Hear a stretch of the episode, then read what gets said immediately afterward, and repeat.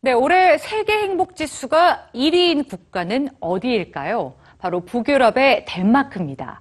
1년 중 반은 비가 내리고 겨울이 되면 하루 중 7시간만 해를 볼 수 있다는 덴마크가 어떻게 하다 세계에서 가장 행복한 나라가 됐을까요? 그 비결은 덴마크 사람들이 자주 사용하는 단어 휘게에 있다고 하는데요. 지금 뉴스지에서 만나보시죠. Could you please uh, try to describe uh, the Danish word hygge? Well, the easy answer would definitely be, be something about cakes um, and sweet stuff. Hygge is a very comfortable feeling. To me, it's something which happens every day when I come home and sit with my wife in front of a couple of candlesticks.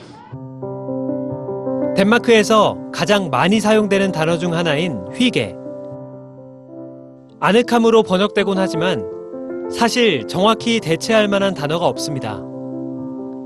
휘게는 경험하거나 느끼는 것이기 때문이죠. 18세기에 처음 사용되었다는 휘게는 노르웨이어 단어인 웰빙에서 비롯되었다고 합니다. 휘게는 첫 등장과 함께 덴마크인들의 문화이자 삶의 한 부분이 되었죠. 겨울이 되면 덴마크 사람들은 하루 중 17시간을 추운 어둠 속에서 지내야 하는데요. 그러다 보니 아무래도 실내에서 많은 시간을 보내게 되는데 휘게는 그렇게 긴 겨울을 견딜 수 있게 해줬습니다. 삶의 근심 걱정을 내려놓고 소중한 사람들과 함께 식사를 하는 것, 서로 감사하는 것, 초를 켜고 좋은 책을 읽는 것, 이 모두가 휘게입니다.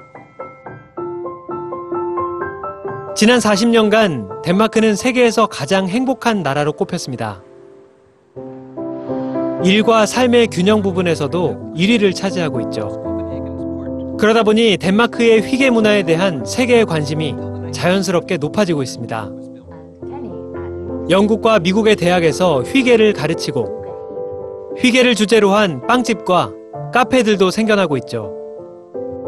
The Danish uh, idea of perfect bliss. It's not perfection. It's just being together and having a good time, enjoying your your own company and the company of your friends.